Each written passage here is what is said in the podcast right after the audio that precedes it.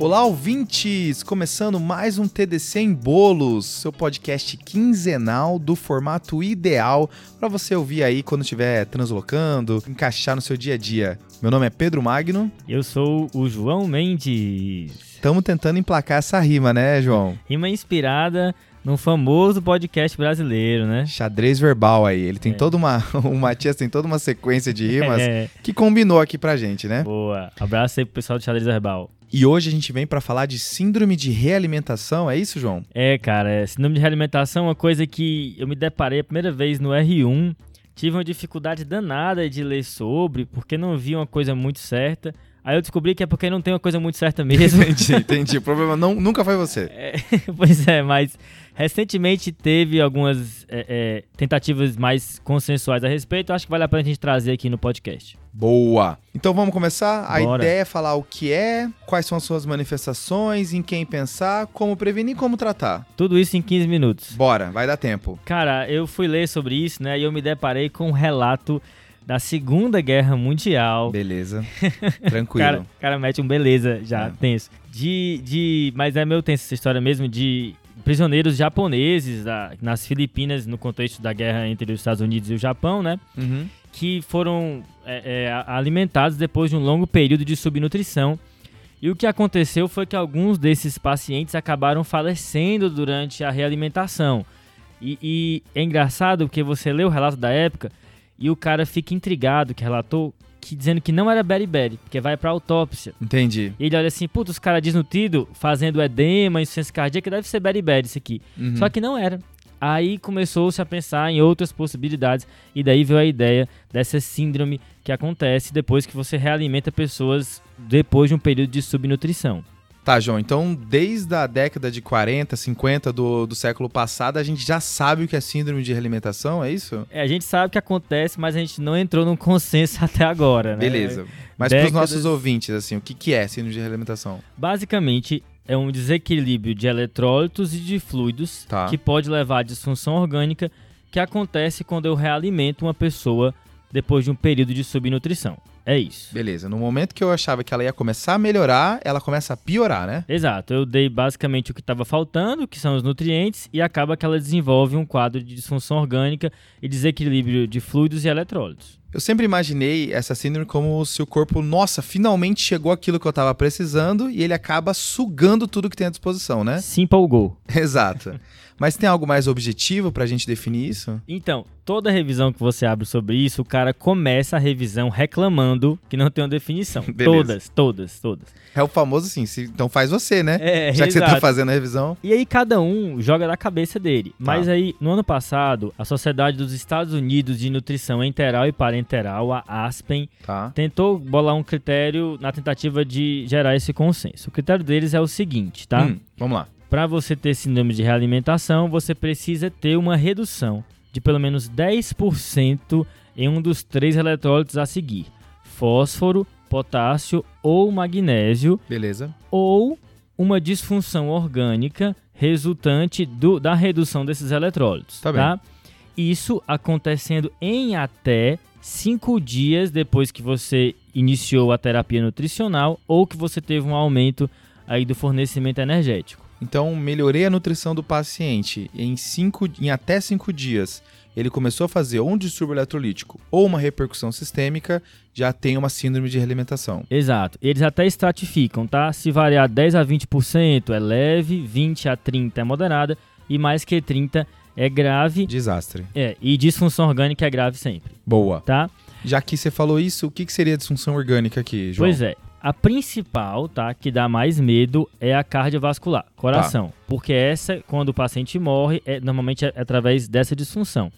Em geral, aqui vão ser duas coisas: manifestações de insuficiência cardíaca, sobrecarga volêmica tá. ou arritmias. Beleza, Beleza, né? Tem magnésio, tem potássio na jogada, a arritmia é bem fácil, né? Exato. Lembrar que o grande eletrólito dessa síndrome é o fósforo. Boa. A hipofosfatemia é o que marca a síndrome de realimentação.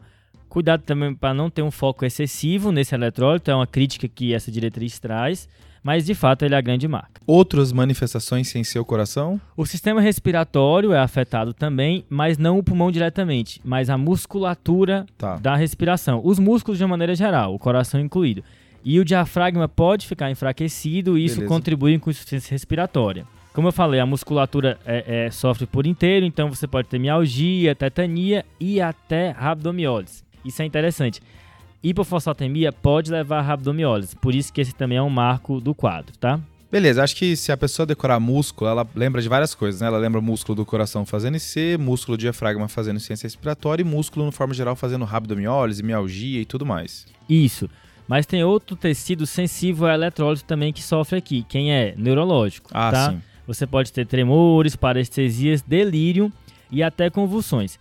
E nesse critério da Aspen, vale a pena fazer essa observação, se você tiver encefalopatia de Wernicke como consequência da deficiência de tiamina, tá. isso também se enquadra em síndrome de realimentação. Opa. Você começa a realimentar e tem uma disfunção neurológica, encefalopatia de Wernicke, esse paciente tem síndrome de realimentação também, segundo essa diretriz de 2020. Top, englobou uma coisa nova aí, né? Exato. Eu acho que essa é uma doença muito baseada na pessoa que você está lidando, né? Uhum. Quais são os fatores de risco para ter isso, por exemplo? Isso, Pedro. Uma coisa que também é, um, é uma constante nas diretrizes é que existe uma baixa percepção dos profissionais de saúde quanto à ocorrência. Então, tem grupos que você tem que ficar ligado. Sim. O grupo mais estudado de longe é quem tem anorexia nervosa. Tá bem. Tá? Mas também preste atenção em outros problemas psiquiátricos, de maneira geral, pacientes muito idosos no pós-operatório, tá. pacientes oncológicos e pacientes é, é, em situação de rua e alcoolismo, além de doentes graves de terapia intensiva que estão há muito tempo sem receber alimentação adequada. Beleza, esse às vezes acontece, né? O paciente choca e aí não recebe dieta, e aí quando ele melhora do choque ninguém percebe, ninguém retorna a dieta, que a real é que dietas geralmente é uma coisa meio que esquecida em UTI, né? Sim, sim. Boa. E às vezes volta sem se tocar que esse paciente tem risco de ter a síndrome. Excelente. Beleza, João, entendi quem é o paciente, aprendi como reconhecer a síndrome e acho que está na hora de tratar, né? Isso, assim, o principal aqui no manejo é hum. é evitar que aconteça. Ah, beleza. O tratamento vai tratar sindromicamente essas disfunções, né, insuficiência respiratória, tudo mais. Correr atrás do prejuízo, né? Exato. E repor os eletrólitos que estão baixos, né? Tá. Mas o principal é evitar que aconteça. Boa. Então, evitar que aconteça passa pela estimar o risco do paciente. Então, você vai identificar dentro desses pacientes que a gente falou quem tem risco de acontecer a síndrome. Tá. Isso tem uma variação entre as diretrizes, mas segundo essa diretriz dos Estados Unidos, você tem seis é, é, parâmetros que essa diretriz orienta que a gente fique mais atento para estimar o risco dos pacientes, tá? Beleza. O primeiro é o IMC do paciente. E tem algum corte aqui? Eles colocam 18,5 para moderado e 16 para grave. Então, menor que 18,5 já tem que ficar atento já. Lembrar de calcular, né? Tá. O segundo é a perda que o, de peso que o paciente teve. Tá. tá? Quanto, quanto aqui? Eles colocam 5% de perda de peso em um mês. Tá. Isso moderado risco. Já o alto risco tem duas coisas. Ou ele perdeu 7,5% em 3 meses, ou mais que 10% em 6 meses. Quase uma progressão aqui, né, João? É. 5 em um mês, 7 mil em 3 meses, 10 em 6 meses, né? Exatamente. Tá. Ele, isso é um, uma coisa importante, só puxar um gancho disso, que é o seguinte. A pessoa pode ter síndrome de realimentação e ter um IMC normal ou alto certo? Tá. Isso não é exclusivo de pacientes com IMC baixo. Inclusive, ele dá um exemplo de um paciente pós-cirurgia bariátrica que tem uma perda pronunciada de peso, ela persiste com sobrepeso, uhum. mas ela tem um aumento muito pronunciado de fornecimento energético e acaba desenvolvendo o quadro. Beleza. Então ficar ligado nessa chance de, de acontecer aí, tá? Fechou. Você já falou do MC, da, da quantidade da perda de peso, o que mais? A ingesta de calorias antes desse período também é importante. O, esse é um fator de risco que está em todas as diretrizes, tá? A pessoa não estar comendo nos últimos cinco dias, pelo menos, não estar recebendo nada, é um grande fator de risco para acontecer. Acho que esse era o que mais óbvio, né? Acho que mais os nossos ouvintes já esperavam, né? Exatamente. Tá comendo muito pouco, quase nada nos dias anteriores. Tá. Outro também é mais intuitivo, o quarto, é ele já começar com eletrólitos baixos. Beleza, né? Acho que faz sentido. A pessoa já tá mal, né? Aí você fazer algo que pode provocar ainda mais, vai ter que ficar atento. Por isso a ideia de corrigir os eletrólitos que a gente vai falar já já. Perda de tecido subcutâneo ou tecido muscular, um paciente que está visivelmente desnutrido, né? Tem maneira de você fazer isso clinicamente, medir. Boa. E a sexta característica é comorbidades de alto risco. Aí é uma lista enorme, né? É, pacientes com HIV, distúrbio relacionado ao uso de álcool, doenças oncológicas. A lista é grande, a gente vai linkar aqui essa diretriz nas, na primeira referência. Então, só para dar uma revisada aqui. Pacientes que já têm um IMC muito baixo, Uhum. pacientes que têm uma perda de peso pronunciada ou ficou muito tempo sem alimentar. Esses são os três primeiros. Boa.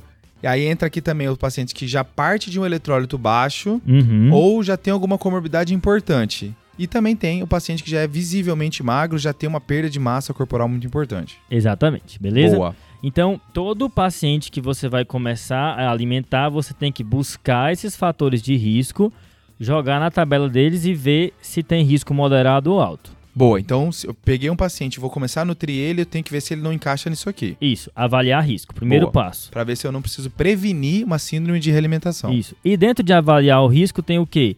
Checar eletrólitos antes de iniciar a dieta. Fechou, faz e sentido. aqui é fósforo, potássio e magnésio. Sódio também vai entrar, né? Tudo mais, função renal. Difícil o pessoal da clínica não pedir um sódio, hein? Exato. Mas lembrar de, antes de iniciar a dieta, checar fósforo, potássio e magnésio e estimar o risco do paciente. Boa.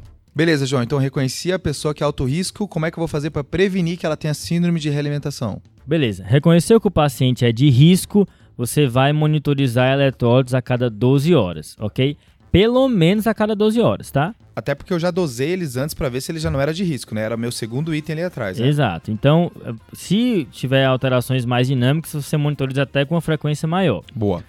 Viu que o eletrólito está alterado? Essa diretriz fala para você corrigir nos pacientes de risco antes de começar, ou pelo menos considerar essa correção. Óbvio que deve ter alguma variação se for uma, é uma alteração muito pequena, né, e tudo Tá. mais, se o risco for baixo. Mas de uma maneira geral, boa parte das diretrizes fala para corrigir antes, certo? Fechou.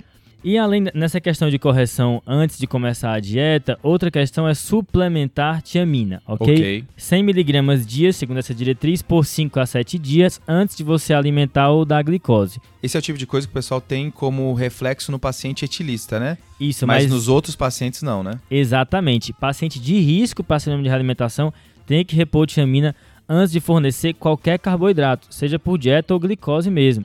Isso é até uma coisa interessante, tá? Você pode precipitar síndrome de realimentação com glicose EV. Não precisa ser dieta enteral, parenteral ou até oral, não.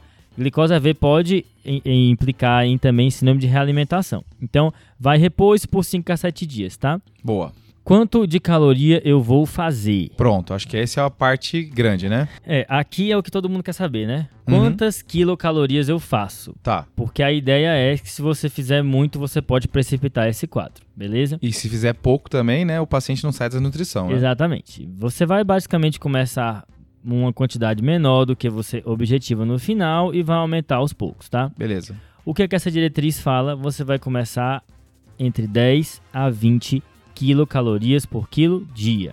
Tá, então vamos fazer um teste aqui. Uma pessoa tem 40 quilos. Ela vai fazer entre- 400 a 800 quilocaloria por dia. Isso mesmo, beleza? Agora, isso é tão divergente, né? Faltam evidências boas nesse quesito que eles mesmos colocam lá as- o que as outras diretrizes falam, né? Tá. E aí tem gente que fala é, até 25, outros que falam 5. Isso varia conforme o risco. A ideia é, quanto maior o risco, mais para perto de 10. Tá. Quanto menor o risco, mais para perto de 20. Fechou. Ok? E aí você vai aumentar, tá? Em 33% a cada 1 a 2 dias até chegar na sua meta. Boa. Beleza? Beleza. Beleza, João. Então, eletrólitos, tiamina e 10 a 20 quilocaloria por quilo por dia, né? Exatamente. De uma maneira geral é isso. Só uma ressalva que em pacientes com anorexia nervosa, você pode ter um protocolo diferente, até fazer mais quilocaloria por dia, mas isso é uma, recomendação específica desse grupo, beleza? Boa. Mas imaginando que eu tô fazendo tudo certinho, o paciente acaba entrando na síndrome de realimentação, acaba fazendo disfunção orgânica, acaba fazendo disfunção eletrolítica. E agora? Bem, aqui é o seguinte, né? O mais comum vai ser ele ter alguma alteração de eletrólito, mas sem repercussão orgânica, especialmente se você estiver seguindo tudo à risca. Se eu estiver checando antes da repercussão orgânica aparecer, né? Exatamente. Então, caiu muito rápido, uma queda muito importante, ou você está tendo dificuldade de corrigir esse eletrólito, o que, que você tem que fazer? Reduzir em 50% o aporte de calorias, tá? Tá. E aumentar um terço a cada um ou dois dias. beleza? beleza? E se for muito grave, se tiver disfunção orgânica, aí você pode considerar até suspender o aporte de calorias. Acho que bem óbvio isso, né? Bem, bem seguindo a razão aqui, né? Beleza. E sempre lembrar também de fazer peso diário nesses pacientes, né? Eu acho que nunca é demais lembrar. E balanço hídrico. Fechou? Boa. Vamos dar uma revisadinha rápida? Bora. Primeiro você falou da definição que é o paciente que em até 5 dias da alimentação ele começa a apresentar distúrbio eletrolítico ou repercussão clínica. Isso. Essa repercussão clínica que pode ser principalmente em músculo, que eu estou falando de do coração, insuficiência cardíaca e arritmia, estou falando de diafragma e músculos em geral, e no sistema nervoso central, que pode Beleza. fazer convulsão, coma e até fazer uma encefalopatia de Wernicke. Exato. E os eletrólitos são principalmente fósforo, mas também potássio e magnésio. Boa mais importante do que diagnosticar é prevenir. Isso. E aí você falou dos grupos de risco, né? Paciente com IMC baixo, paciente que perdeu muito peso, paciente claramente magro com perda de massa corporal ou paciente que ficou muito tempo sem se alimentar. E aí os últimos dois era o paciente que já tem eletrólito baixo, então tem que dosar o eletrólito de entrada, ou tem uma comorbidade importante. Exatamente. Aí o que, que você vai fazer com essas pessoas de risco? Monitorizar eletrólitos, corrigir idealmente antes de alimentar repor tiamina de maneira preventiva e começar entre 10 a 20 quilocalorias por dia, aumentando um terço a cada um a dois dias. Isso. E fica de olho no paciente para ver se não vai ter que pisar no freio em algum momento durante essa alimentação. Fechou! Boa! Assunto revisado, hein, João? Boa, boa. Bolos Aprendi redondinho muito. aí, hein? Lembrar de seguir a gente no arroba Clinicagem, tanto no Instagram quanto no Twitter. Tem vídeos no YouTube também. E fala com a gente o que achou desse episódio aí, desse tema. Se já teve caso, se já sabia dessa definição, comenta com a gente. Valeu, pessoal. Um abraço. Falou! Valeu, falou, falou!